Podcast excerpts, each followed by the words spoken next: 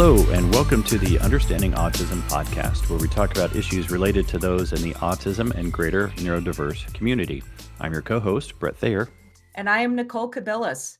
Today's episode, we're going to talk about autism masking. Specifically, we're going to discuss what autistic masking is, why masking is encouraged, the physical and mental health consequences of masking, how the medical and social models of disability reinforce masking, the benefits of unmasking and how to unmask, as well as a list of resources on the topic of unmasking. Okay, so what is autistic masking? Or I kind of like this idea of autistic camouflaging because the idea is then you're camouflaging yourself as a neurodiverse person into fitting into the neurotypical world. So suppressing the classic autistic behaviors and mimicking neurotypical behaviors um, in order to blend in with your peers and not be outed as being different, is one way to think about it. Children with autism will mask their differences, whether or not they have autism diagnosis, or know that they are on the spectrum. If a child senses they are different and could experience alienation and bullying for it, they will mask their natural behavior. Masking can be done um, of the one of the primary primary reasons why a child with autism experiences challenging challenges in receiving a diagnosis. For example, the child isn't suspected to have autism if they have good social skills. Goal of masking is something very important to the person with autism, to their family members, or to therapists or teachers, which hinges on the person with autism being perceived as neurotypical. And girls are more likely to mask their autism than boys. And it's an unconscious social survival strategy. So, some example of masking behaviors uh, forcing eye contact during conversations, even though that's uncomfortable, um, copying somebody else's facial expressions, mimicking gestures, hiding or minimizing personal interests, scripting conversations, pushing through sensory discomforts, or disguising stimming behavior or maybe even putting like if if if there's an urge to stim you might see some people just like put their hands underneath their arms and just kind of suppress that that way. Mm-hmm. why is masking encouraged? It protects a person from experiencing bullying and alienation helping them to make friends socialize with peers and date without with label avoidance. It supports professional advancement such as getting and keeping a job it supports cultural and family values for a normal, socially acceptable child. It protects from other stigma, prejudice, and discrimination such as ableism, racism, homophobia, transphobia, xenophobia, etc. And it also prevents stigma and discrimination on the basis of mental health. It protects from unhelpful police intervention, which has a lot to do with police not getting a lot of training on how to adequately intervene in a way that makes a person with autism feel safe and comfortable. It proves the capability to receive custody of children in a divorce. So, for example, if there is a custody concern, a neurotypical spouse might try to convince the jury that a person with autism is incapable of being a good provider because they are on the autism spectrum, which is heavily stigmatic. Masking is also a way to compensate for skills that a person on the autism spectrum might lack, such as social skills. Masking is a way to learn those skills through performance, mimicry, and adaptability. It puts more emotional labor on the neurodiverse person to fit into neurotypical norms rather than neurotypical people being asked to meet the autistic person where they're at. An autistic person may force themselves to mask despite support from parents and support staff not to do so. Sometimes a neurotypical person might encourage masking as a way to prevent the person with autism to not experience adversity for being different, which is a form of overprotection. And masking also helps a person with autism avoid being associated with neg- negative stereotypes of being autistic, such as being rude and socially inappropriate, overly obsessing over a certain topic, high emotional sensitivity, and propensity for violence. The consequences of masking is that a person with autism will experience higher rates of anxiety, depression, and suicidal ideation. It creates autistic burnout, which is the exhaustion of masking in a neurotypical world without a break. It prevents cultivating an authentic, individuated identity, which gives meaning and purpose to one's life. And in that case, another way of masking is if you have a special interest, but you don't want to pursue that special interest because there's a mark of social shame associated with it. Masking still doesn't 100% prevent experiences of bullying, alienation, rejection, discrimination, etc. So people with autism can experience a lot of hopelessness around putting so much effort to act and blend in with neurotypical society and they just aren't able to do that. Right, and um, they get bullied anyway. I mean it yeah.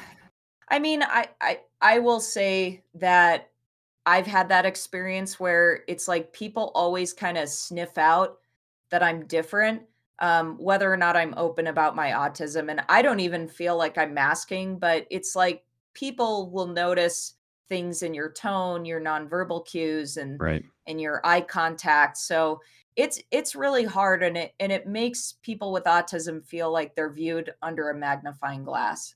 Yeah. Masking does not initiate education and advocacy awareness about autism to create broader cultural shifts towards understanding autism. The person with autism does not learn self advocacy skills, mm. especially when it comes to accommodations. Masking teaches someone to reject their needs and wants in order to fit in. And then cisgender heterosexual white boys with autism are more likely to receive attention and support for being neurodiverse than autistic girls, autistic people of color, and autistic LGBTQ plus people. So getting that support from the perspective of masking has a lot of different factors and sometimes the assessment for autism is heavily biased towards you know positions of privilege such as mm. being cisgender mm-hmm. heterosexual mm-hmm. white and then sometimes the process of seeking a diagnosis can be based on those cultural views um, as well as you know if one person is experiencing adversity for one type of identity they might not seek an autism diagnosis because maybe they don't want extra adversity on top of what they're already going through mm-hmm. and and there's also you know struggle with resources so mm. parents mm may encourage um, a person with autism to mask because maybe they can't afford to seek support um, there's a lot of complicated reasons and and i'm right. not speaking from personal experience i can only assume um, but there are a lot of subconscious reasons why different groups of people will encourage masking and there are also various conscious reasons mm-hmm. so brett what has been your son josh's experience with masking his autism well, he explained that he had tried to hide his autism from his friends, but not his family members. Right? And so that kind of goes into right the next the next section is, you know, what were the outside influences that caused this to happen? Right? Um, and he explained that he didn't want people to know that he was different, right? Or stupid. Right. And he said once his friends found out about it, um, they did make fun of him, but then they later glossed over it um, and he ended up not caring as much as he did in the mm-hmm. beginning. Mm-hmm. And that that brings up a couple of points in my mind. Um, first, I want to talk about it from the perspective of parents. I think a child with autism is less likely to mask around their parents if their parents are promoting an environment right. of acceptance. And right. you know, it's up to the child to determine like how comfortable they are with expressing themselves. But mm-hmm you know, if the parent is creating that welcoming, supportive atmosphere, then it really gives the child more autonomy of how they want to express it at home versus mm-hmm. absolutely you know if you have a parent who has a lot of shame frustration uh, really pushes the child to act normal maybe there are some cultural factors yeah absolutely. um, you know then that can create a lot of fear about unmasking at home and I've met a lot of adults with autism who get diagnosed later in life. And they said that, you know, telling their parents that they have an autism diagnosis, it's like a whole coming out process. Like if you Mm, came out as gay or transgender. right And some parents uh, are relieved because they're like, oh, for you know your entire childhood when you hmm struggled, now I have context for why. But Right. then on the other hand, there are some parents that uh, are in denial.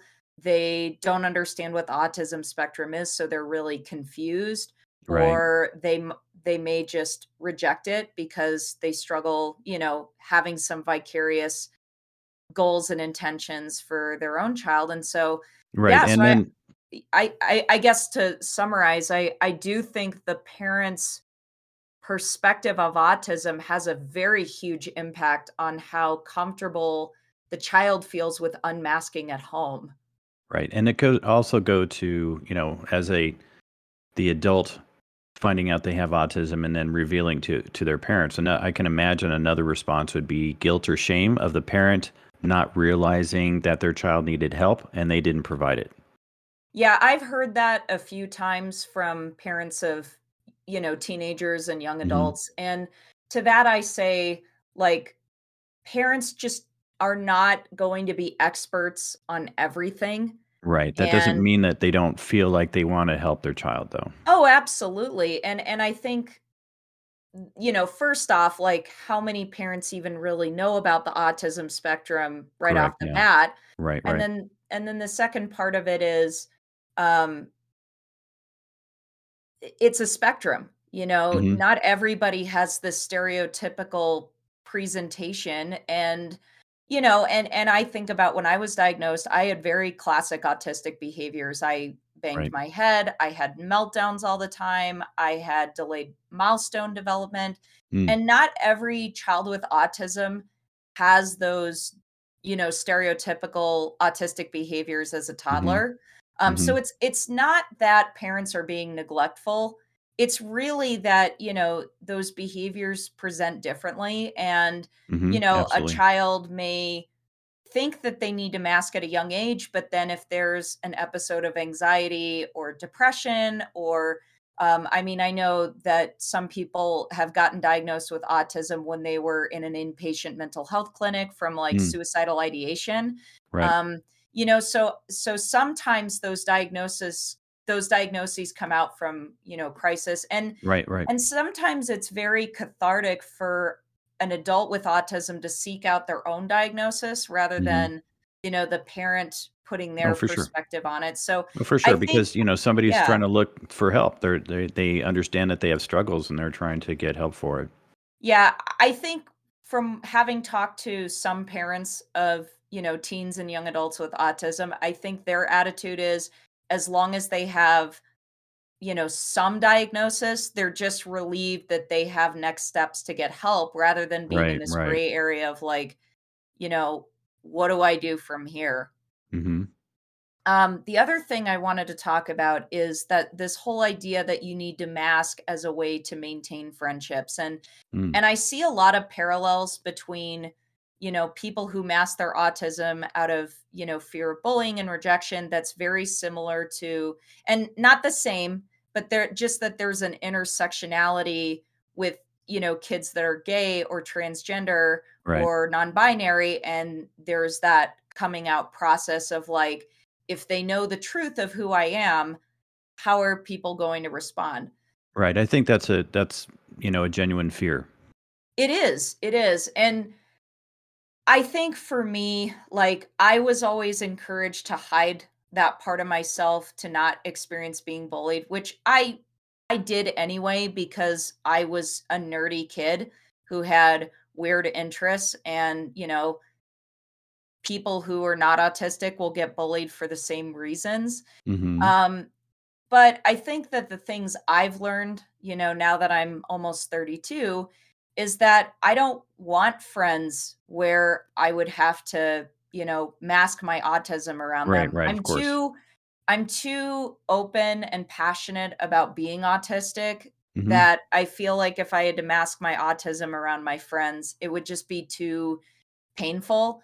So, I mean, Right. I remember as early as like middle school, I was open about my autism Mhm. and I I really didn't get the sense that my friends rejected me. In fact, uh, when I was 12, I was I spoke in front of Colorado legislation to support passing a bill for autism funding for families who couldn't afford treatment and it was part of an initiative by the Autism Society of Colorado. Right. I got in the newspaper. So this was like my mom's biggest fear cuz when the executive director approached us with this opportunity, my mom was like, I don't want Nicole to have that level of attention or spotlight on her autism because what if she experiences adversity?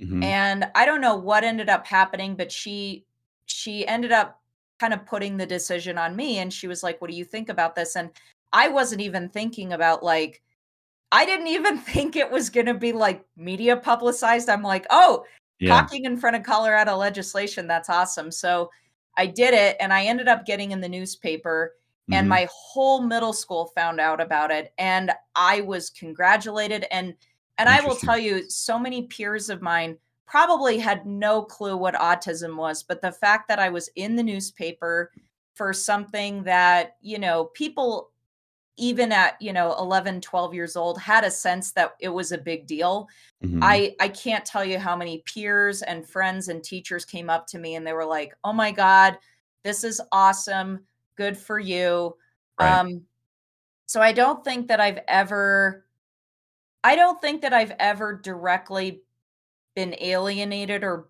bullied from people knowing that i was autistic i think mm. that i've been you know bullied and alienated and rejected for behaviors that made people uncomfortable but i don't think my peers were able to make that association of this behavior is autism mm-hmm. and that's why i'm being bullied right is, it's again, yeah it's just the unusual behaviors that you have right that we talked about right that and are so, kind of coming out and then they you're making fun of that right but i but it's just so emotionally like i feel very bottled up if I right. mask. And so it's really important to me that my friends, you know, that I'm able to talk to them about my advocacy work. I have a lot of friends, neurotypical friends that are like, "Oh my god, I, you know, I want to listen to your podcast." And I'm like, "Really?" Like yeah. you you have nothing to do with autism, but they want to do it to support me. Yeah, that's um, awesome. You know, my husband, I mean, I wouldn't say he's like passionate about advocacy yeah. the way I am, but you know, he he lets me express myself the way I want to. Nice. Um, professionally, it's it's very important to me that I am open about myself. And mm-hmm. so I think what I like to tell people is that if you're open about who you are, you will find the right people in the sense that like you don't want to be friends with people who restrict your ability to be your authentic self yeah. you will find friends and you know granted it's not maybe it won't be a lot of friends but you know people with autism probably don't want a large social circle anyway mm-hmm. and so you know it, it's about having that faith that there will be people who come into your life who are capable of receiving it and right. I will also add that when you get older your social options get wider you know mm. you're very restricted when you're a kid and then the more autonomy you get as a as a teenager as an adult to be able to connect with you know different groups of people um you know and especially for me as an adult like i'm at a stage in my life where i'm actively seeking out relationships with other people with autism which i i don't want to say that i was discouraged but it wasn't something that i wanted to seek out and it's mm-hmm. been really cathartic to have other friends you know with autism and so you know and i also think that adults you know the right adults if you will um are more intellectually capable of being open-minded to difference than kids are right. and so you know i think that freedom to unmask when it when it involves friends it does get easier um when you're an adult and so i think I think parents can help their kids by maybe just talking about the pros and cons of masking as a way to make friends and then also talk about like how do you make friends and unmask so it's kind of the kid is exploring both dynamics so it's not this black and white well if your autism shows you're not going to make friends that's right. just not true right mm-hmm. All right so What do you think were the outside influences that caused your son Josh to want to mask his autism? Was there peer pressure or well intentioned teachers and therapists that told him to mask as a way to protect himself? Right. So it wasn't um, teachers telling him this. It wasn't therapists telling him this. It was himself telling him that I don't want other people to know that I'm autistic because in his mind, autism is the equivalent of being stupid.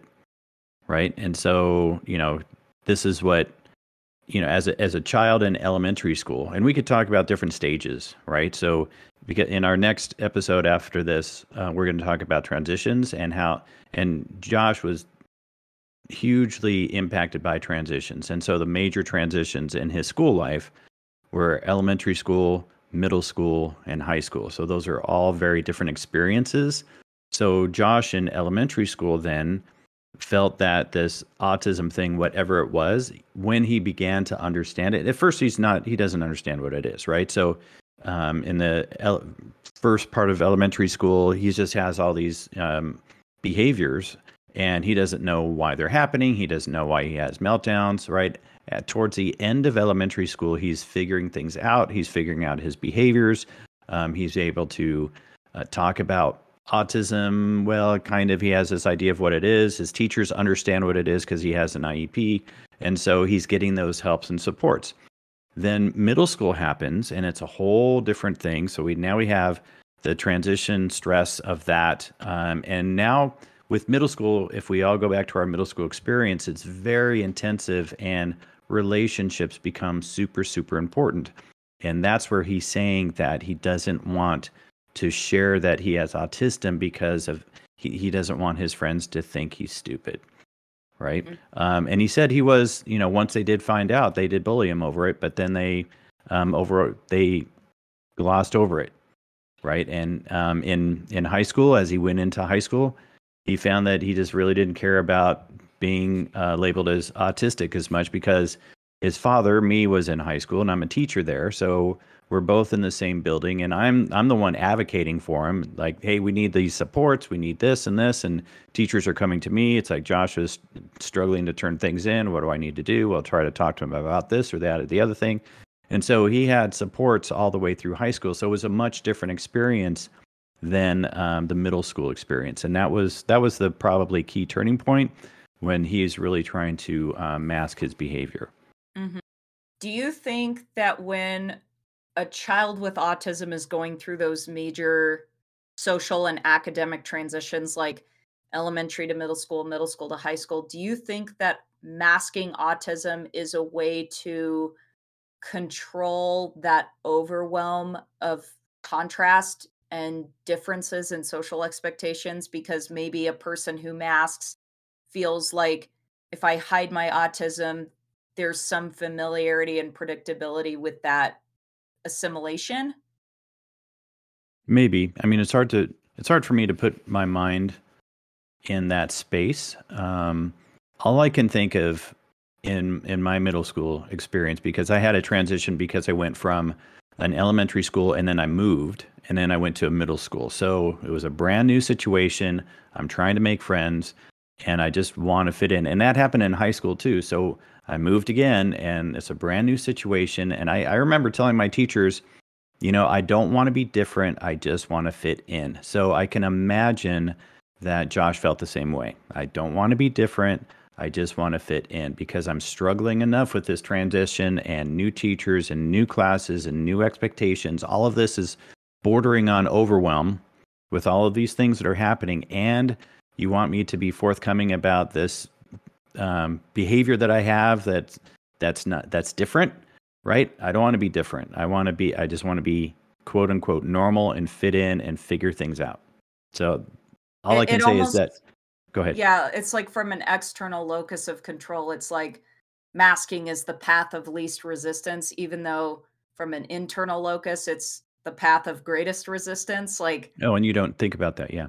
No, and I do think masking oftentimes is more unconscious than conscious, but I was thinking about how when you're a preteen, you get to the point where you want to have more control over your image. Oh, definitely. And, you know, I think the expression or suppression of your autistic diagnosis is a very very big part of that so hmm you know it, it's it's the child is transitioning from the parent trying to curate you know how the Right. child feels about autism how the world Right. receives their autism to then the hmm child being like all right i'm gonna have power to curate how things go Right. And that's Mhm. that's an evolution, right? That um, all of us go through as we transition from a child to an adult, yeah and we make new friends. And then, you know, what do we tell our new friends about us? Um, how how trusting can I be? Have I been hurt before? Have I been betrayed before?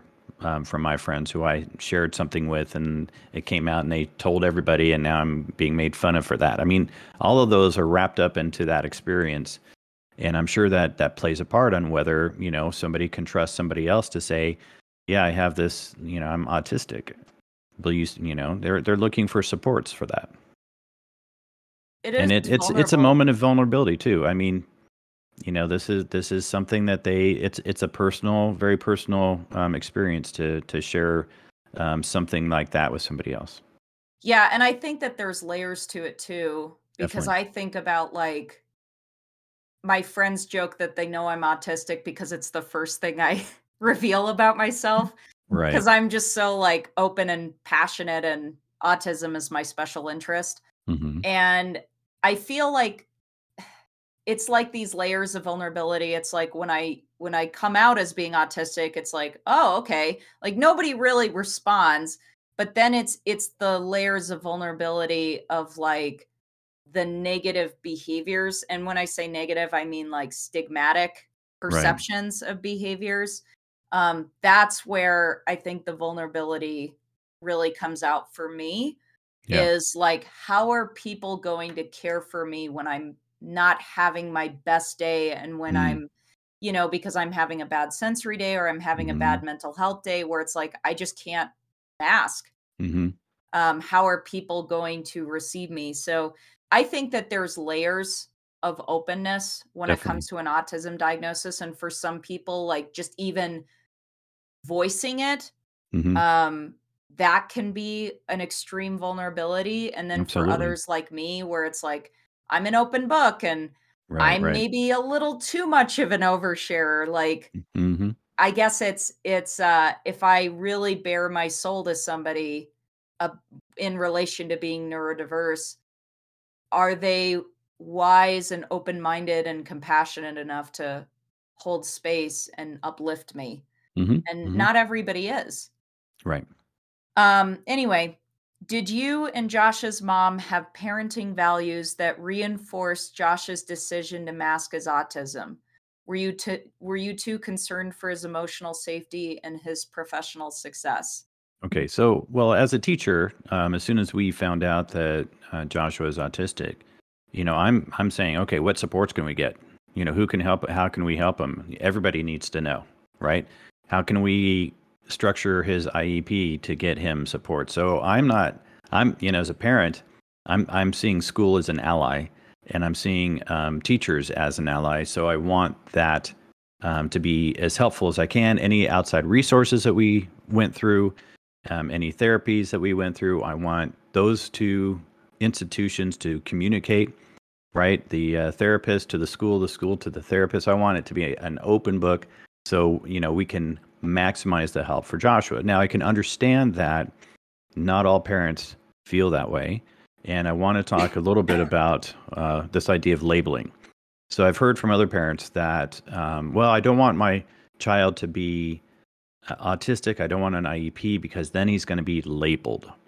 What does that mean? From the parent's point of view and in their mindset, they feel like, well, my child is different, and because he's different or she is different, they're going to be treated differently, and they're not going to have a chance to be treated as a neurotypical kid.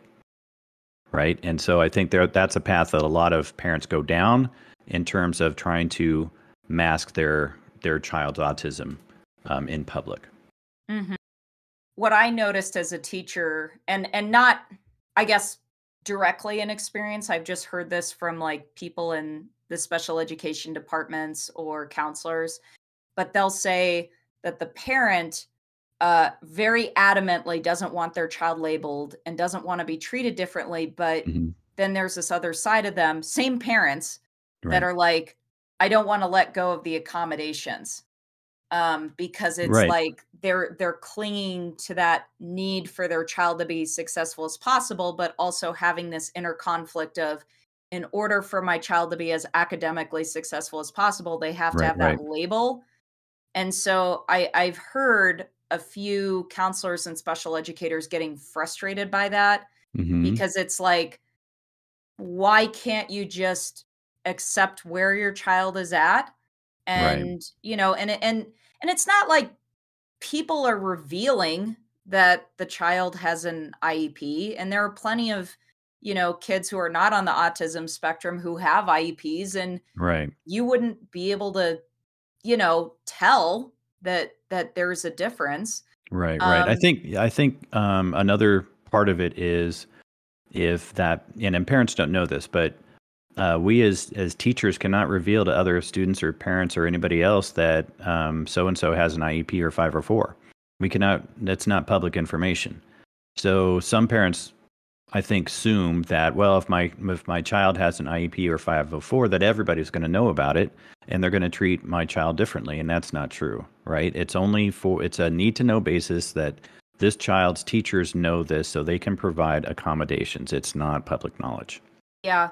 Well, and I think that sometimes it comes down to how much individual attention is the child getting is the is the teacher hovering over the child trying to make sure that they're getting everything done and and I think teachers are very good about striking that balance of like I'm going to make sure I frequently check in on you and I'm Right, also going right. to give you space to work on your own.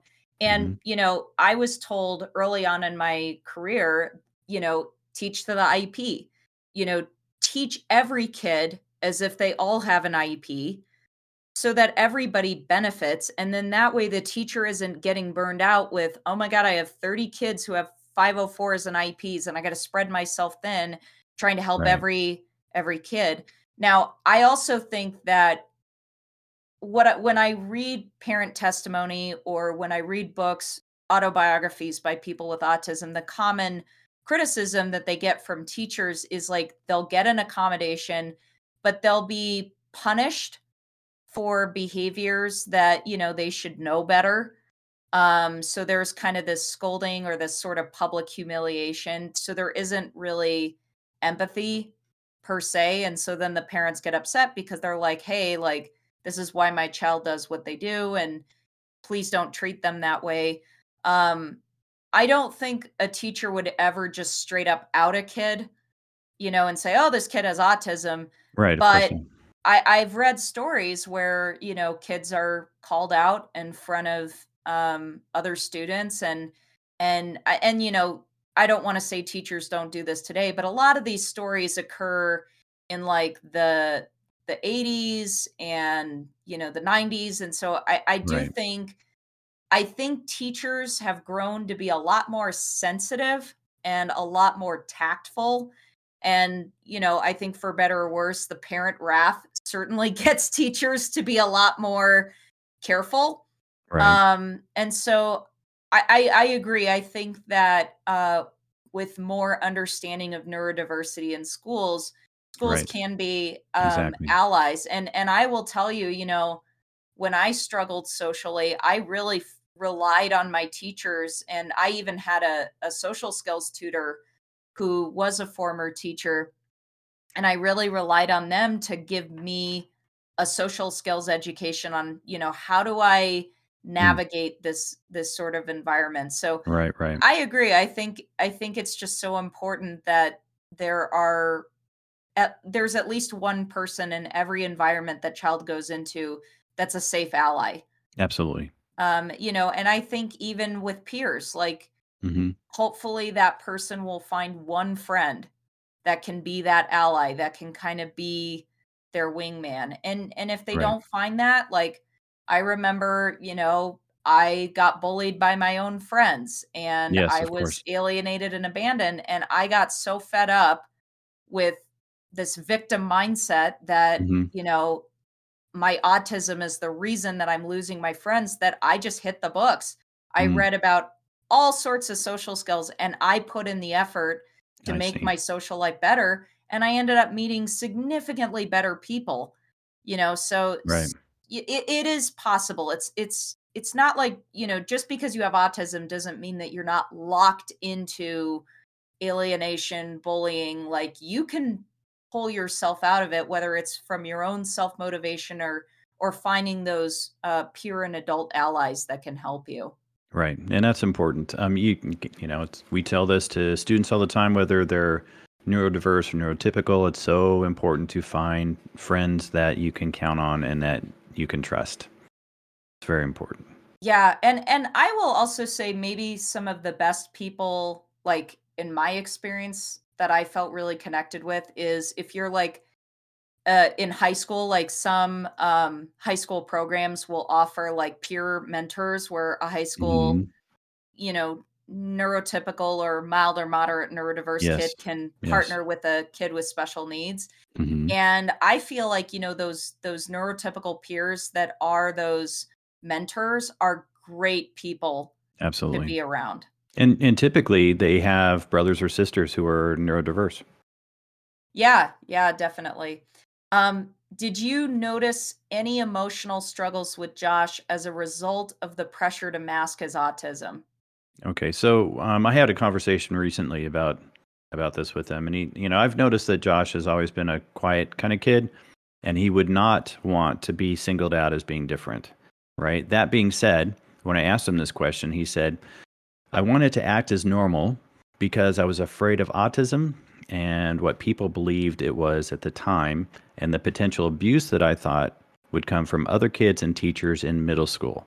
He, and he goes on to say, This is what I thought about it, but not what actually happened. He wanted to make that absolutely clear. So, in his mind, he didn't want to come out as autistic because he was um, assuming that a lot of things, negative things, were going to happen because of that. Yeah. I think that's really powerful that sometimes masking comes from the perception that bad things are going to happen to you and and that can come from a lot of uh I guess in cognitive behavior behavior therapy it's it's that negative programming of like Yes, black and white sure. thinking, Absolutely. catastrophizing, um fortune telling hmm and yeah, and and I think because of that trauma and the fear of being different, you know, uh, people with autism are very cautious, very guarded, very Absolutely. like putting a wall up. And it takes a long time to build that trust and and it takes even longer to really put that uh, mask down. I hmm guess in my experience as a teacher and as, you know, an a, adult in the autism community, I do think it's a lot easier for adults with autism to take that mask off than it is for kids and teenagers. Um, and I think even adults with autism diagnosed later in life, I don't, I, I think there might be some caution, but it doesn't feel like there's a wall there so much as it is with teenagers. Right. And And this and goes maybe that into, yeah, go ahead. and. I and I was thinking maybe that does come from like as you get older, you get a bigger and broader worldview of like how things operate. And I and I think that, you know, for preteens and teenagers, there is a huge amount of fear of, you know, I guess being separated from the pack if you're different. So I I can sure. understand that. Yeah. And and this also goes into a future episode where we're going to talk about, you know, when do you come out to your employer? How do you do that? Right? Masking is all a part of that. Yeah. So now, Nicole, you did talk about some of your experiences so far with masking. What other experiences do you have, either in childhood or adulthood, um, about masking? Yeah, so I was di- I was diagnosed at roughly 2 years old in 1993 and for most of my toddlerhood the goal of therapy was to, you know, cure my autism. I don't know if that was like Quote unquote cure it. directly like I don't think I, I would like to hope that the therapist that worked with me wouldn't directly say like that's the goal but i i would say the primary goal of the therapy was uh mainstreaming me into elementary classes rather than sped classes. Hmm And I do think, you know, not that I was aware of this as a kid, but as an adult looking back at the marketing of autism and just so much fear around like uh you know autism is holding you hostage and autism is you know robbing your child of their true potential. I think that you know in the 90s there was a massive amount of fear around you know autism is bad it's in a way uh you know is treated like a disease.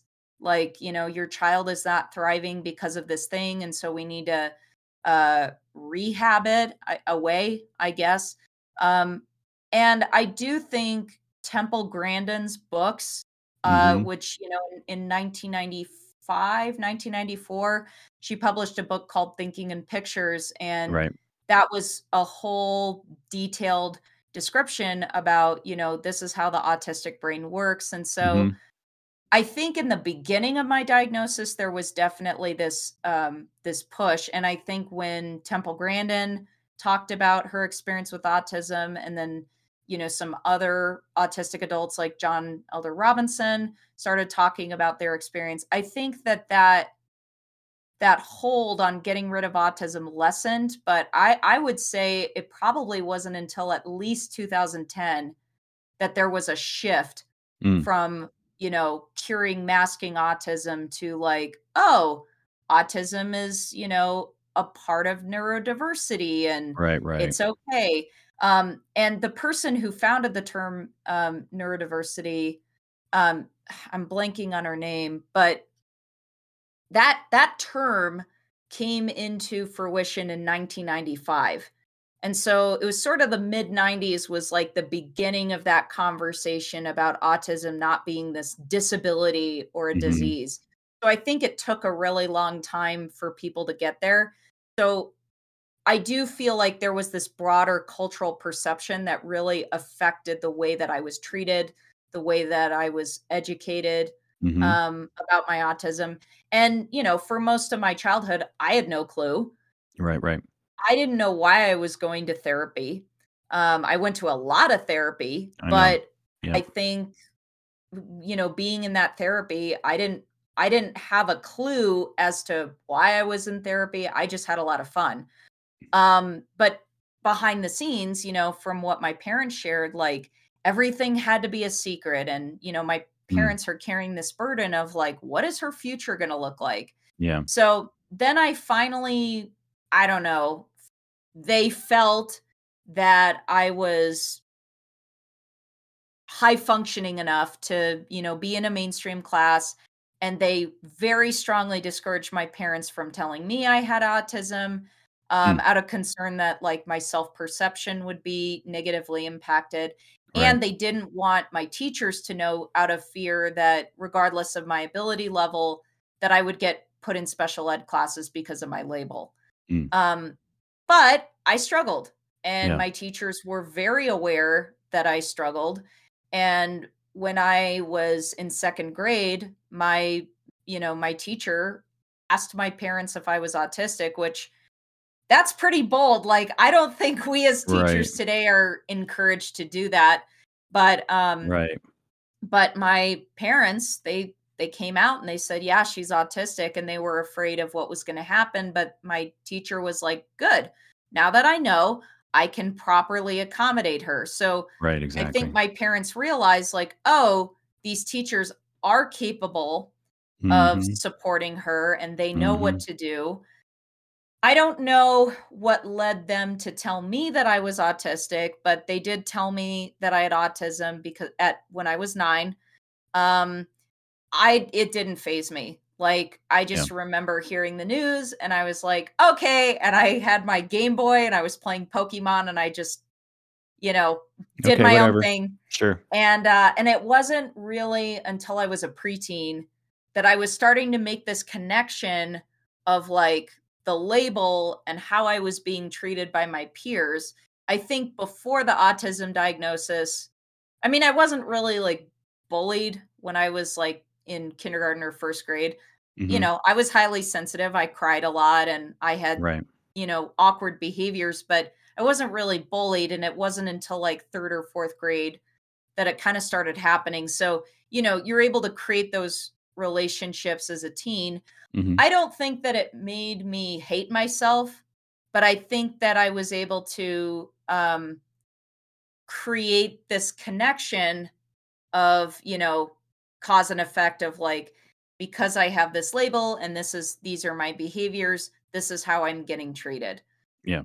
Um, I guess I have some opinions about, you know, parents disclosing their autism to their child whether or not they do that and this is just my opinion you know i i do think parents feel what is best for their child and i am not out here to shame or criticize that i just want to share my opinion from the Right. perspective of an autistic adult and as somebody who you know taught in elementary schools and felt the pressure from parents like you know don't say anything Right. so I don't personally think it's a good idea for parents not to tell their child that they have autism out of concern that they'll feel different. Knowing that you are neurodiverse is very important for self-advocacy skills. hmm So I I I get concerned about, you know, oh, well, what if they get bullied and what if they don't fit in? Is that more important than the self-advocacy skills that they need to navigate through life? hmm and you know self-advocacy skills are sort of an age appropriate thing but you know i think experiencing bullying for being different that initiates self-advocacy skills so Right. i i think that that's a huge thing that gets lost and if the parent is encouraging like oh fit in like how is the kid having that conversation about self-advocacy skills with a caseworker a teacher you know supportive allies Right. um Right. And I I agree with also that as a, hang oh on. no I- you go ahead Yeah, I agree with that as a parent. I mean, I my my thoughts in explaining to Joshua that he has autism is to a have an understanding of what that is, and then b um, grow into okay, here's how I need to approach things, um, either work or school or relationships, um, because I think differently, right? And so having that self awareness, I think the earlier you do that, the better, so they can grow to understand what their challenges are, a and b how to address those challenges. Yeah, and and I think about like, you know, as an adult today, like I hate staying out late at night. There are Mm. certain activities that I my nervous system just can't handle. Right. And so I do think self-advocacy involves like that self-awareness of who you are as a neurodiverse person to then make the executive decision of okay, maybe these people are not necessarily toxic, but they're just not conducive to hmm what my needs are. And if you're masking, you're fighting all of those issues to just go with the crowd. Right. And and I do think that self-advocacy is being able to discern like okay, if I if I don't jive with these people, where can I go to find people that I can jive with? Right. Um and you know, I think just knowing that you're autistic, you know, it's it's very important for having good self-esteem about the strengths and struggles about being neurodiverse. And and if you think about it, there are adults who get diagnosed later in life and the amount of relief and self-confidence they get knowing that hmm they're autistic, hmm it really for them, it's a, a huge source of empowerment because it, it hmm just helps them to make sense of things. So And so to if you answer some of their questions, right? Why do I think this way? Why do I behave this way? so why can't parents empower their children to to come to that same self-empowered realization that adults diagnosed later in life get as well Well, I think we went into some of those those reasons, right? Whether that's you know out of fear or ignorance or whatever it happens to be. Um, but you know, our opinions, your and I, you our opinions on this show is that the sooner that a child knows um, their challenges, the better, and sooner they're able to make adjustments for those.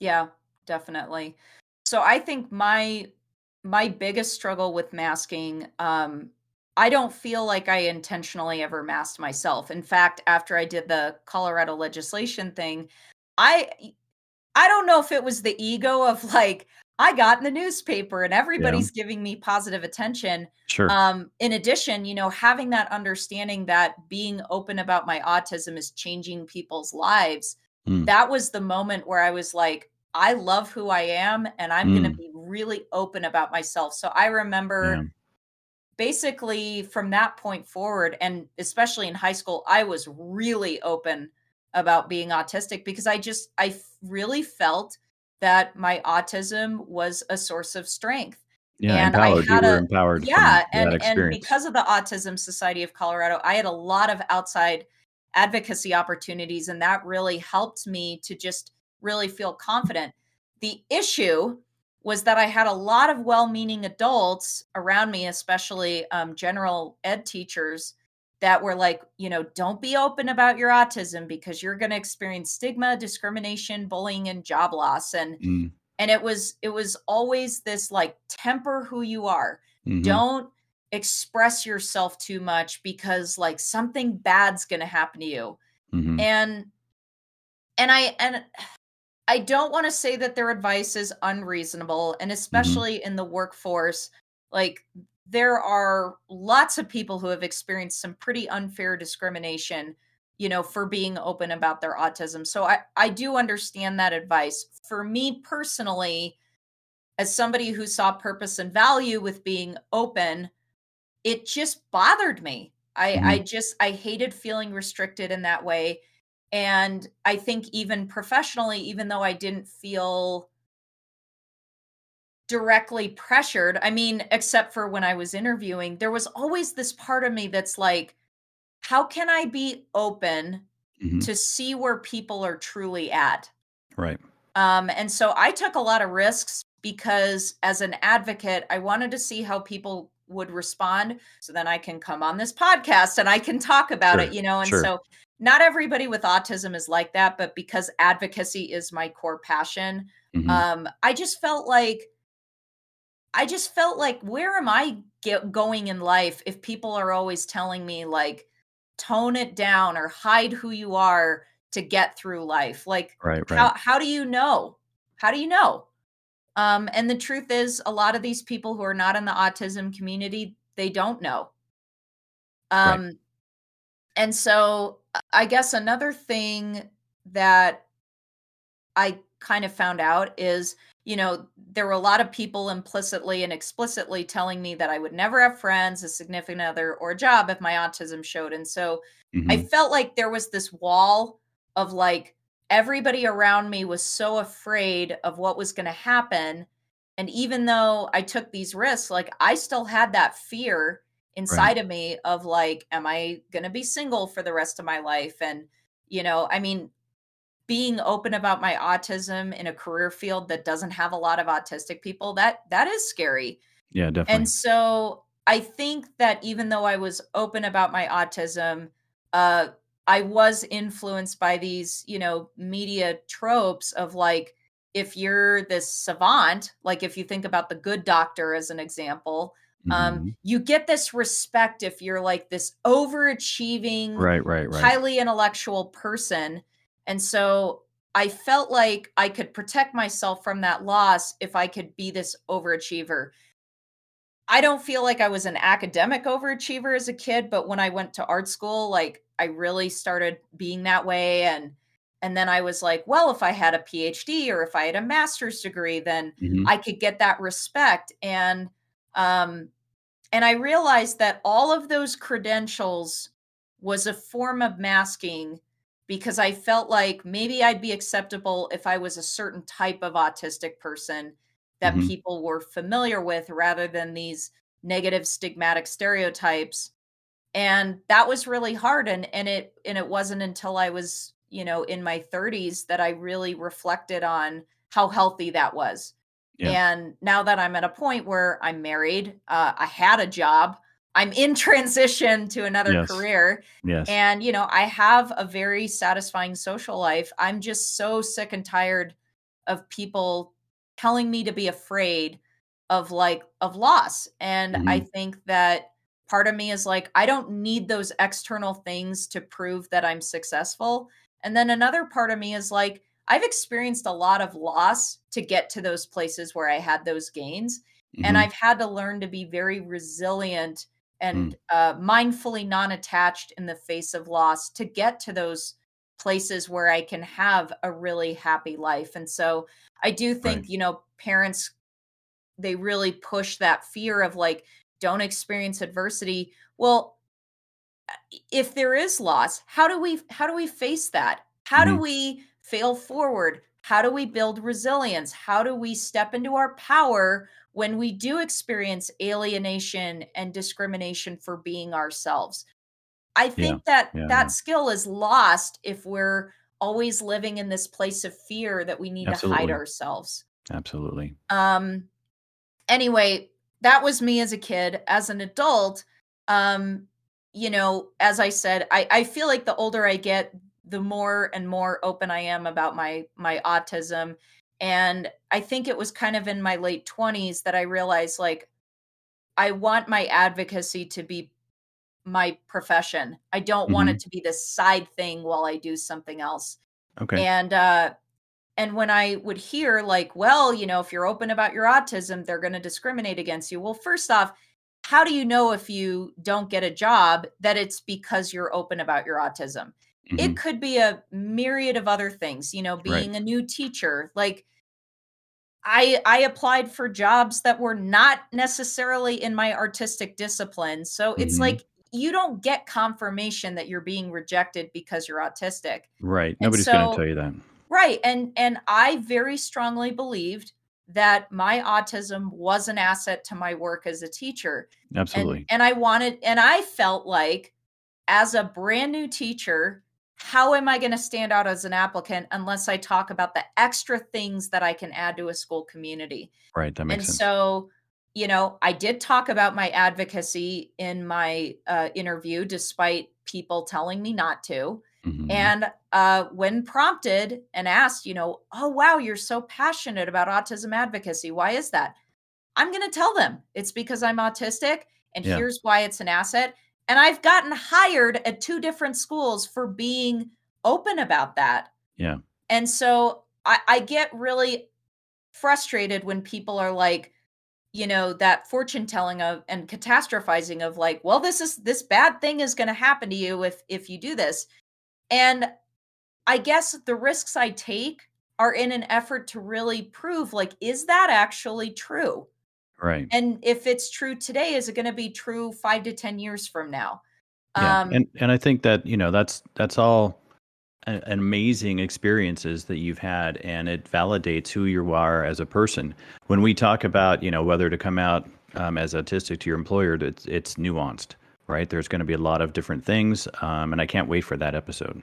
yeah, and and it really depends on the field you're in. I felt like I could be comfortable uh, being open about my autism for an education position Right. because everybody in education works with a person with autism and and schools really like having teachers with diverse backgrounds and so Sure. An extra i felt expert. Yeah. yeah i felt very uh trusting and you know i felt like i don't want to work for a school that doesn't see that as an asset um but i think a hmm lot of people did and my principal at the time that hired me was so blown away she was like you're one of our top two candidates and so I think in addition to disproving that, you know, you can get hired being open, but I think it's also about seeing like, is an employer ready to handle it? You Right. know, what is their perception? And if we always live in fear, kind of like what you were talking about with Josh, like we create these stories in our head of an assumption. But if we hmm don't take those risks, we don't truly know what people come into our lives that are actually ready to receive us and support us. hmm And I will tell you that principal that was blown away by me, she was fantastic. Yeah. I loved her and she connected me with a lot of administrators who also saw my gifts and my potential. And Yeah. so, you know, it there there those employers are out there hmm and we're not going to know that they're out there if we don't take those risks to be open. Sure. And and that's, you know, when you're ready to be open, but, you know, for me, it was like I wanted to test the waters, like, right then and there at the Oh, interview. sure. Yeah. But it, Um it then you're also in an education, you're in a profession that um, talks about autism in terms of their clientele, aka their, their students. Yeah. Yeah, exactly. Um, so I would say um, my parents have been very supportive of my openness with my autism because they saw my passion for advocacy and my desire to help others with my story.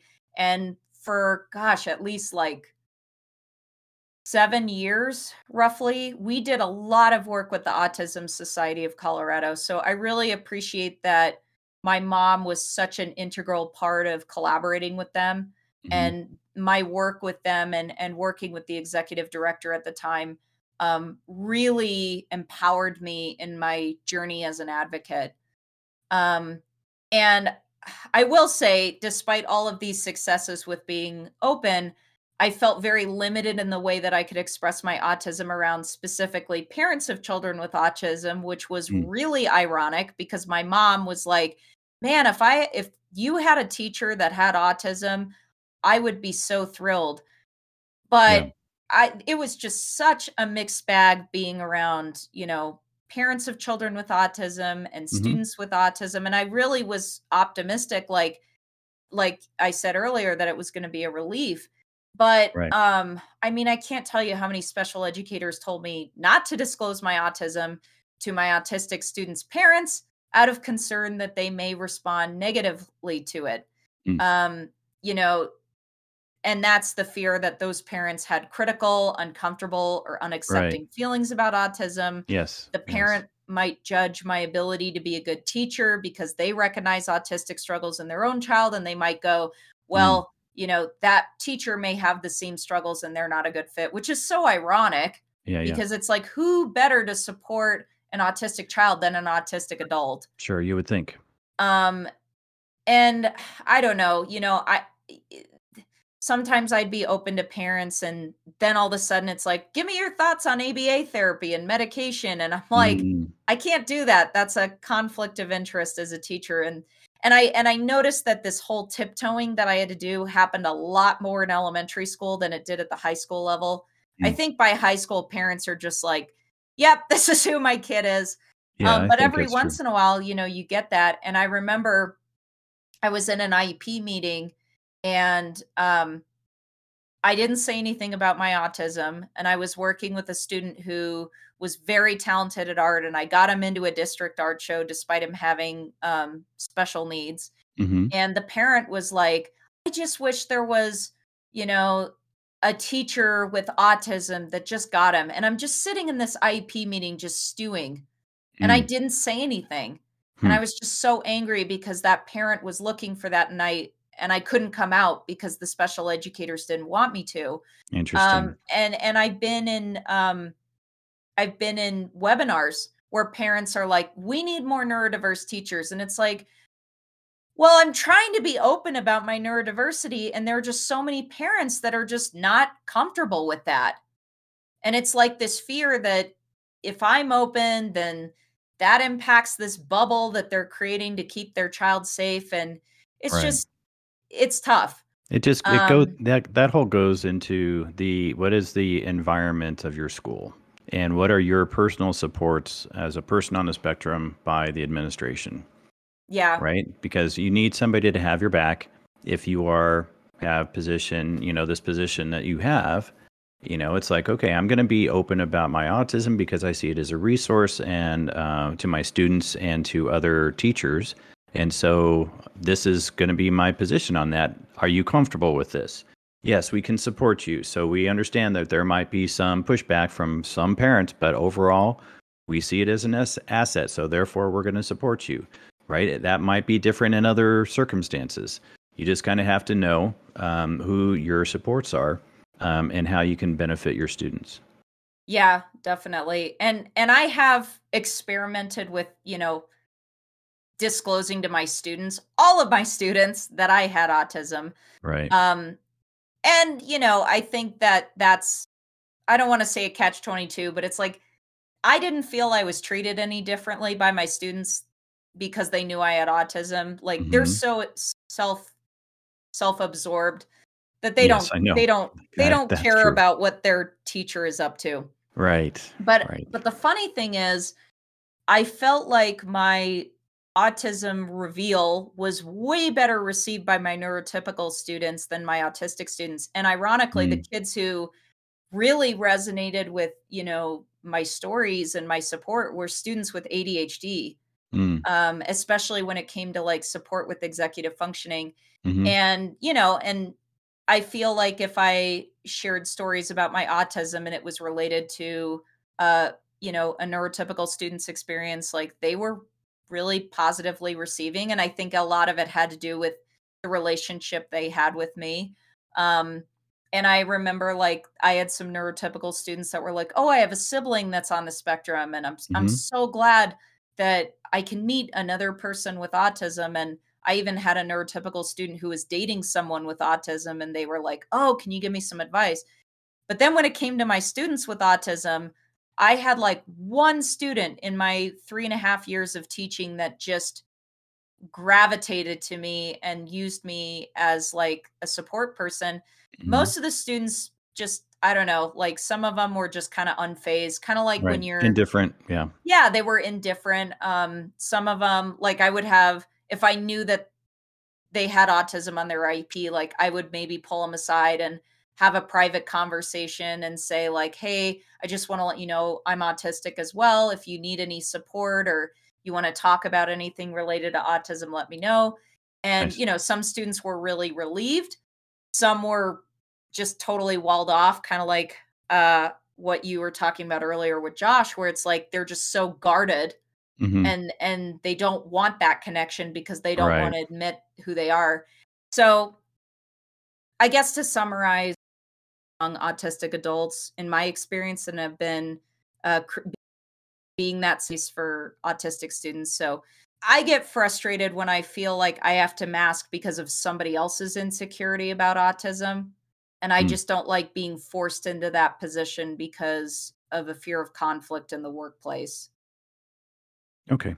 All Yeah. right, so let's let's go into um, other forms of masking. Now we talked about this a little bit. Um, this is the um, stereotypical overachieving autistic person or the autistic savant. So, from the perspective of neurotypical people, wow, it's only acceptable if you're openly autistic if you're extremely gifted or talented, right? You have these super um, human skills of math, or that's why the stereotype that autistic people are do well in IT, for example, because they're brilliant with math. Um, so another another example that you talked about earlier is the um, autistic media trope of the good doctor. So in these cases, a person is less likely to experience alienation and bullying for their neurodiverse quirks if they are gifted or talented beyond the standard of a neurotypical person. Talent is seen as a way to earn respect. However, not every person with autism is a gifted savant or overachieving, but this puts immense pressure on that person with autism that they should be gifted or talented in something in order to earn respect. So, as long as the negative um, aspects of autism aren't seen, the positive overarching aspects can be praised and respected, and this can prevent having true identity. And one aspect of that true identity is just recognizing your flaws and that it's okay to have flaws. Like you don't have to be a perfectionist about yourself in order to as we earn all do. respect from everyone else. Um, one of the ways that I was able to break away from the perpetual cycle of masking was understanding the medical and social models of disability and how they reinforce masking. So, the medical model is the belief that symptoms and behaviors of disability should be cured, fixed, or eliminated in order to achieve a better quality of life. Though hmm there isn't a cure for autism, masking creates the illusion that a person is cured of autism.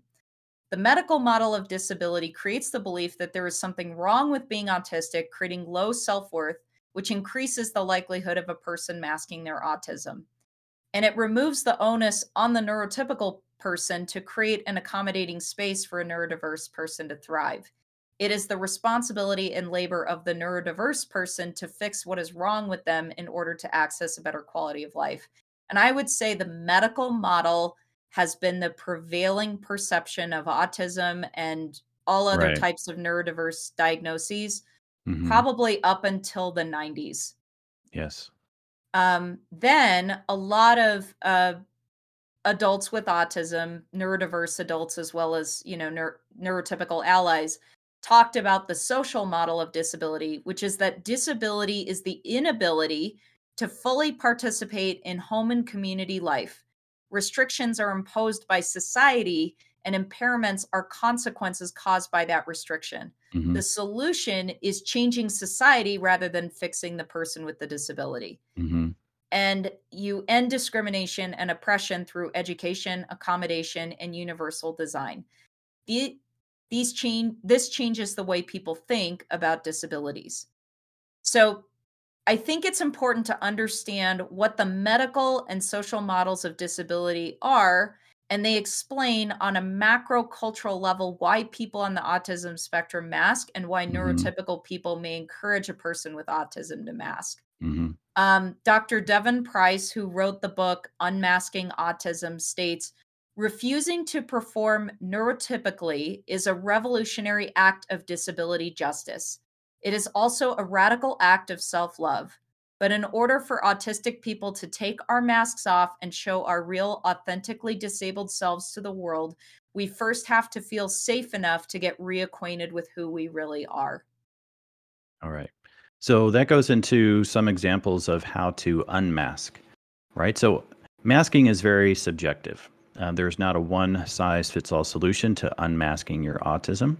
Um, a life of complete unmasking is not an overnight process. Also, some people may prefer to mask their autism in certain circumstances. Um, getting an autism diagnosis or doing self diagnostic assessment, getting validation that you have autism releases the burden to unmask and more self compassion. Connecting with other people in the autism community, especially other people with autism uh, doing more research on autism masking, like the book that we'll put in our show notes link. Um, doing uh, finding alternative forms of unmasking personal expression, such as making artwork, dancing, writing, social media, content creation, etc. Um, learning self advocacy skills and requesting accommodations. Learning about ableism and cultural generation perspectives on disability to understand unconscious reinforcement of masking um, journaling about instances of masking. Make a tier list of aspects in your life that can be uncomfortable, aspects that are more challenging, and aspects that would be better to stay masked in, for example. Uh, finding safe spaces and safe people to unmask yourself around. We talked about this. Invest, invest in a therapist that understands autism. Um, have educational conversations about autism. Seek out accommodations. Make external life changes uh, that better support the process of unmasking developing a mindful non attachment practice related to triggers of masking, and understanding the stakes around the goal of masking and releasing those emotional attachments can help. Now you have an example. I do, and I and I talked about it earlier, where um, I think some people feel, and I I I think that this is kind of just a so socially thing uh, mm-hmm. across a lot of people's perspectives, but it's that idea that if you you you are perceived as successful and you fit into society if you have certain things so for me it was friends career job and getting married mm. and i just got ironically once i got all of those things i was like i'm i'm just so tired of working hard right. to prove that i can get those things and i think another type of of masking that i did was like i'm autistic but look at all the things i can do mm-hmm. and that that's that's where that overachieving thing came from so it was like i am autistic and i can get married and at the time it was like oh isn't that so revolutionary but it's not you know mm-hmm. there are plenty of people with autism that get married and and it's that right, idea right. of like neurotypical people getting entertained by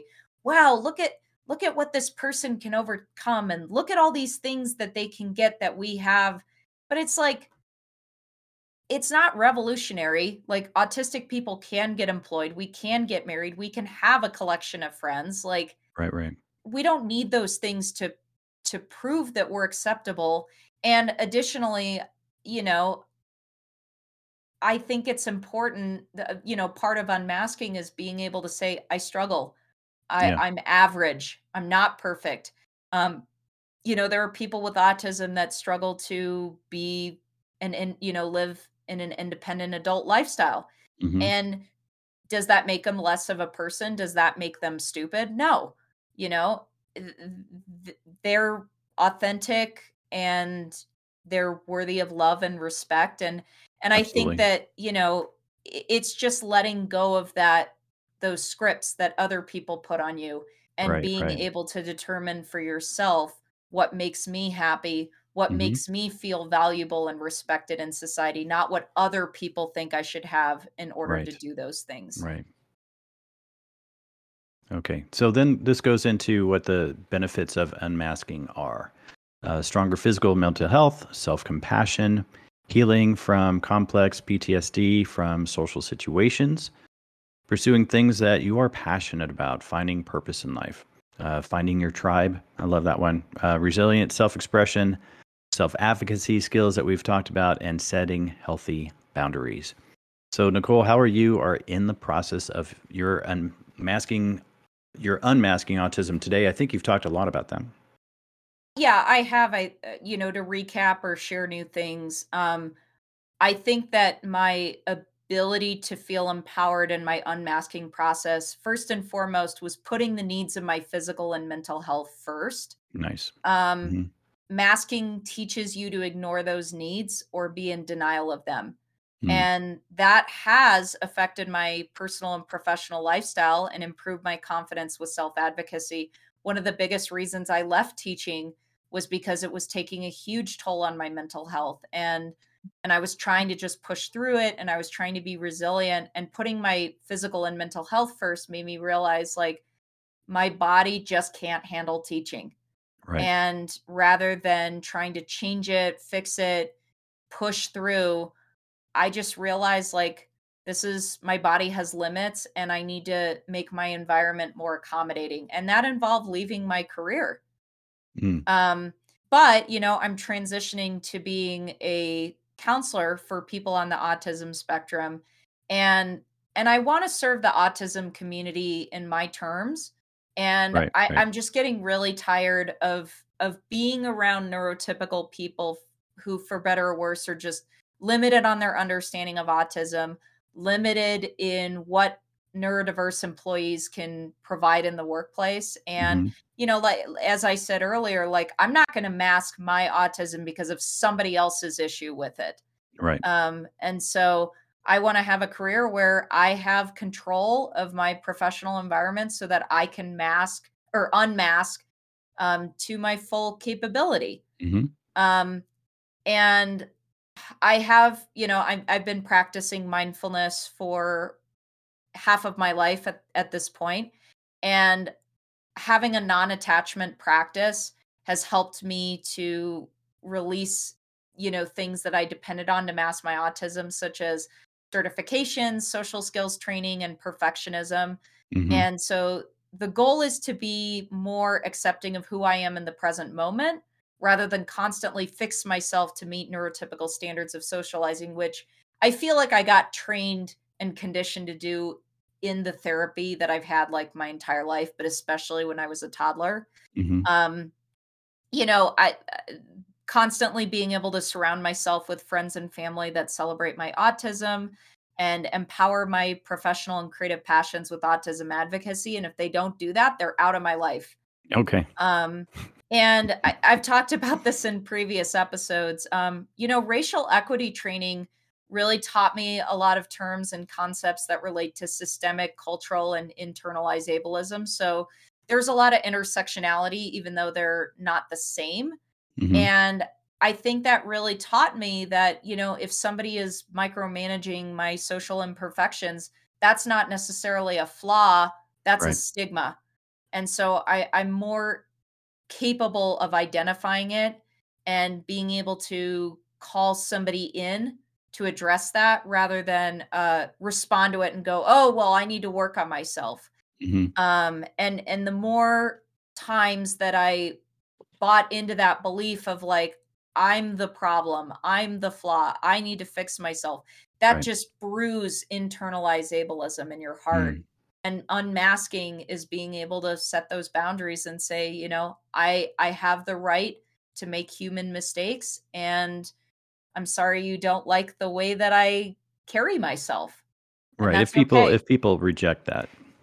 Yeah. Well, yeah. And and it it definitely happens, but that's why you just, you know, need to stand in your integrity. Right. All right. So Brett, how is Josh in the process of unmasking his autism, and how are you supporting that process as a parent? Okay, so we talked about transitions with Joshua. Um, he's currently transitioning from um, high school to college, right? And so, what I thought was amazing about him is that as he was going through college, first he did community college, and now he's at um, a university in Denver. That he he realized that he had struggles, right? And he he can self advocate. So what he did is he one day he asked me, he goes, um, "Dad, can I get a copy of my IEP?" And I go, Why do you need that? He goes, Because I need to ask for accommodations and my counselor wants a copy of this. And then that to me spoke volumes. It's like he's he's advocating for himself. He's taking the steps. I didn't need even know that he was doing this, but he is he is saying, I have this, I and I have these needs. So that I thought was awesome. The other thing that um, he was doing when he transitioned from community college to Denver, um, he had to take a train from uh, one part of the city to the other part of the city right? And that's a whole new experience. And you know the the college campus it's a bigger college and that's a whole new experience. So he asked for for help and as he registered um, he got that student ambassador that we were talking about earlier that was an advocate for him. So this person would meet him off the train walk him to school say and you know, show him around and that kind of thing. And that was a huge, huge relief for him because of his uh, transition struggles. Mm. So, is there anything like you or um, Josh's mom are doing specifically to, I don't know, encourage that ability to be open?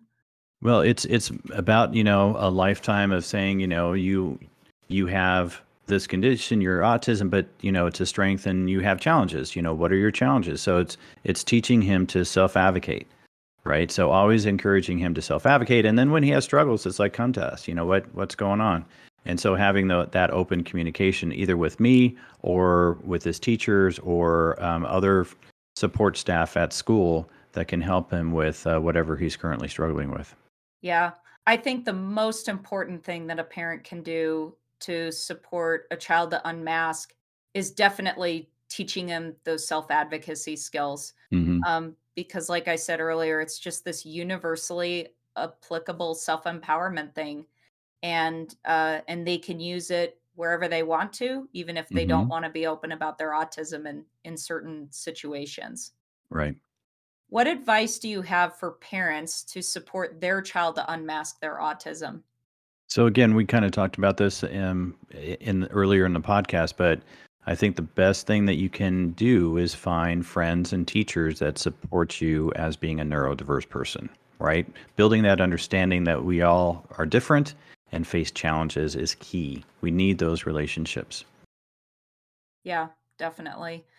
My advice you? my advice would be to create a safe space for the person with autism to stim, not make eye contact, and all you know create that safe space for all mm-hmm. those mm-hmm. openly autistic behaviors do not punish or shame a child for autistic behaviors giving explicit permission in one-on-one meetings can be very relieving um, for a person with autism a supportive authority figure can make a huge difference for learning that there are some people that are safe to unmask around um, and you know being able to explicitly you know for teachers to be able to say like hey if we're going to have a meeting you don't have to make eye contact with me mm. the amount of relief that the student has is like you can see it in their body they just they just sigh it out and mm. and it really it really makes a difference mm-hmm. um have discussions about people with autism achieving in fields that the person is passionate about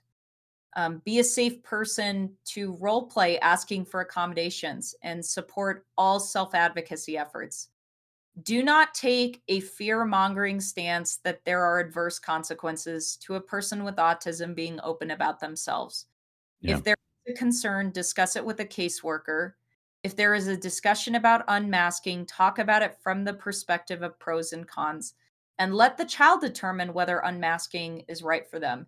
You know have the child have their own exploration of what this looks like rather than you know the parent creating barriers or creating walls um, to keep them safe and incubated Um, and it's always good to get education on neurotypical biases when it comes to support for a person with autism to mask. What consequences are you afraid of? How can you empower that person to unmask? And how do you personally feel about autism? So let's talk about unmasking from the perspective of being a teacher or employer. Brett, what advice do you have for these people if they have a student or employee that is being open about their autism? I think we, you know we talked about a little bit earlier. The um, the most important thing to do, I think, is to provide a supportive environment for students and employees. Right? Use language of inclusion with intention and follow that through with commitment. How about you? Um, so I think that the the advice to teachers and employers is pretty similar. And I would also say that the disclosure process that a student well, a student or a caseworker does with a teacher, or you know, basically self advocate. hmm Um, that's a that models what it's going to look like when they are, you know, seeking work and they Right. have to disclose, you know, with their boss. So for an employer, be equipped to handle the disclosure process. How are you going to emotionally and financially accommodate for that person's needs? Hmm Um, we were just at a neurodiversity workplace conference in March, and one of the fears that a lot of employers have uh, when a person discloses is how much is it going to cost to make those accommodations? And that mm can be one of the reasons that a person with autism can be let go. Um, and I think that it is really important that those accommodations have a little bit of flexibility with the understanding of you know what the environment is and Right. you know how much is it going to cost the organization to provide that and i think if the if the employee is empowered to have those numbers in place it's going to make it easier for the employer to not go in with this anxiety and this hmm guardedness Yeah. about what to do um, be respectful of the bravery and vulnerability that it takes for an autistic employer to disclose their autism a successful accommodation process goes a long way for a person with autism to feel safe at work, especially with messages they've heard their whole life that they'll lose their job if their autism shows. hmm Create a safe, accepting, respectful, and equitable work environment for all employees. So, you know, you're not outing somebody for special treatment. You just Right. say, you know, um, what applies for this employee. There's, you know, open application to other employees. And it's very similar to teachers who teach to the IEP, you know, chunking things, uh, you know, if kids need extended time, like if three quarters of the class need extended time, give them extended time. Mm. Um, you know, there's a way that you can benefit, you can support that person without those accommodations being obvious to other people. Um, if a person with autism sees their neurodiversity as an asset to a work environment, support them to find opportunities to do that. Do not put that all on the person with autism to do the work. Yeah. If you are explicitly saying, This is awesome, let's collaborate, put in the effort to meet that person halfway Right. so that there can be opportunities made. And I can't tell you how many jobs I've had where, you know, my employer is like, This is awesome. And you know, we see the asset and then I'm like, all right, let's have a conversation. Oh, no, I'm busy. Oh, Right. I have to take care of these other things. Sure. And you just, the person with autism can't carry the burden to initiate something that benefits a community. Right. If there are challenges with social emotional skills, executive functioning, or behavior, do so with the goal to improve and support rather than to shame hmm don't judge that person's professionalism or competence based on challenging behaviors or stigmatic social traits of autism. Autism is a spectrum. And apply equity and inclusion training that would benefit BIPOC and LGBTQ plus employees to neurodiverse employees. There's an intersectionality uh, of equity inclusion with all groups. And it's not like you have to do extensive training on each group to provide an equitable and inclusive environment, at least to provide that foundation. Right. Can you really quickly explain what the BIPOC acronym is? Yeah, so that is uh, Black, Indigenous, People of Color. Okay. All right. Thank you. Um, we're going to close with some book recommendations that talk about masking in great depth and provide journaling prompts that focus on healing masking issues from the perspective of neurodiversity, racial identity, LGBTQ plus identity, and mental health. The first book is Understanding or Understanding Autism. That's our podcast. That's right. Um, Unmasking Autism by Dr. Devon Price. Um, Devon goes into tremendous depth on why people with autism mask and gives a lot of advice on how to unmask. Dr. Price thoroughly explains how masking impacts multiple diverse groups of people with autism and talks about his own experience with masking as an autistic transgender man. So I really like this book because, you know, Devin is is talking about it from the perspective of being LGBTQ plus as well as um, talking to a lot of organizations that support autistic people of color. So it is a tremendously helpful book.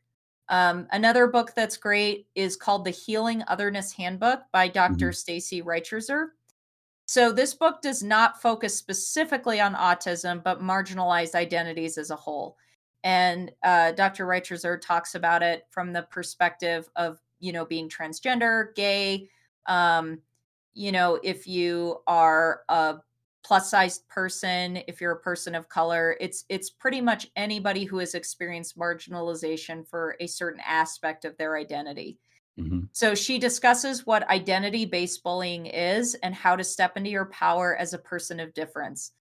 And she talks about the five rules of fear, which really made a difference in my understanding of how to unmask. So, those five rules are you shouldn't complain, you better tone it down. You must work twice as hard. You shouldn't feel resentful and you cannot change the world, mm. as well as how to overcome each rule. In the future, I would love to do a, a podcast episode specifically about Just this book. Yeah. I mean, this book has been powerful. It has really changed my life and my perception of how I've been treated. I, I cannot recommend it enough. Um, the next book is called Trauma, Stigma, and Autism Developing Resilience and Loosening the Grip of Shame by Gordon Gates. Gordon talks about how people with autism experience shame based trauma, how they cope with shame, and how to heal internalized shame about being autistic. We're going to do a future podcast episode about autism and shame, and we're going to reference this book. Um, it's it's also fantastic. Um, Nick Dubin, uh, he is a autistic man who has training in psychology. And so he's written a couple of books on mental health, and two of them are autism spectrum and depression, and Asperger's syndrome and anxiety. We are also going to do future podcast episodes that really go into depth about the things he talks about. Um, but to summarize, both books have an in depth firsthand analysis of how the experience of marginalization and stigmatization cause anxiety and depression. And um, to keep going. Uh, All the Weight of Our Dreams on Living Racialized Autism. It is an anthology book edited by Lydia X.Z. Brown, Morenike Giwa Onaiwu, and E. Ashkenazy. Um, these are all personal essays, short stories, and poems that talk about the experience of having autism as a person of color. Hmm. Um, Spectrums Autistic Transgender People in Their Own Words by Maxfield Sparrow. These are also uh, personal essays, short stories, and poems that talk about the experience of being a transgender autistic person. And then the last book is the Perfectionism Workbook by Taylor Newendorp. I've used this workbook to overcome my struggles with social perfectionism, which has definitely been rooted in masking. And so understanding why I have perfectionism and and really reflecting on how I overcome that has been a very very huge help um, with learning how to unmask. Awesome. All right, so we're coming to the end of the episode. So we have in this episode we have talked about what autistic masking is, why masking is encouraged in some um, circumstances, the physical and mental health consequences of masking, how the medical and social models of disability reinforce this masking idea, the benefits of unmasking, how to unmask, and a list of resources on the topic of unmasking. All right, so our Say next what the next episode is because we switched the order a little bit. Yeah, go ahead. Uh, all right, so our next episode is going to be about autism and transition struggles. Absolutely, so, lots to talk about on that one too. Oh yeah, well, I mean, when you get to an hour to an hour and a half on these podcast episodes. There's a lot to talk about, right? There is. All right. Follow Understanding Autism on Instagram, Twitter, and Facebook to receive updates on our upcoming podcast episodes. I also make artwork and poetry to promote each episode, which you can find on our social media or our website, which is understandingautism.info. Subscribe to Understanding Autism on YouTube and listen to us on Spotify, iTunes, Google Play, and all other sites that provide podcasts. Like, subscribe, and leave a comment. And if you have questions for us, post them on our Facebook group or email us at Brett and Nicole at understandingautism.info. All right. Thank you for tuning in, and we will see you next week. Until then, I am Brett Thayer. And I'm Nicole Cabillas.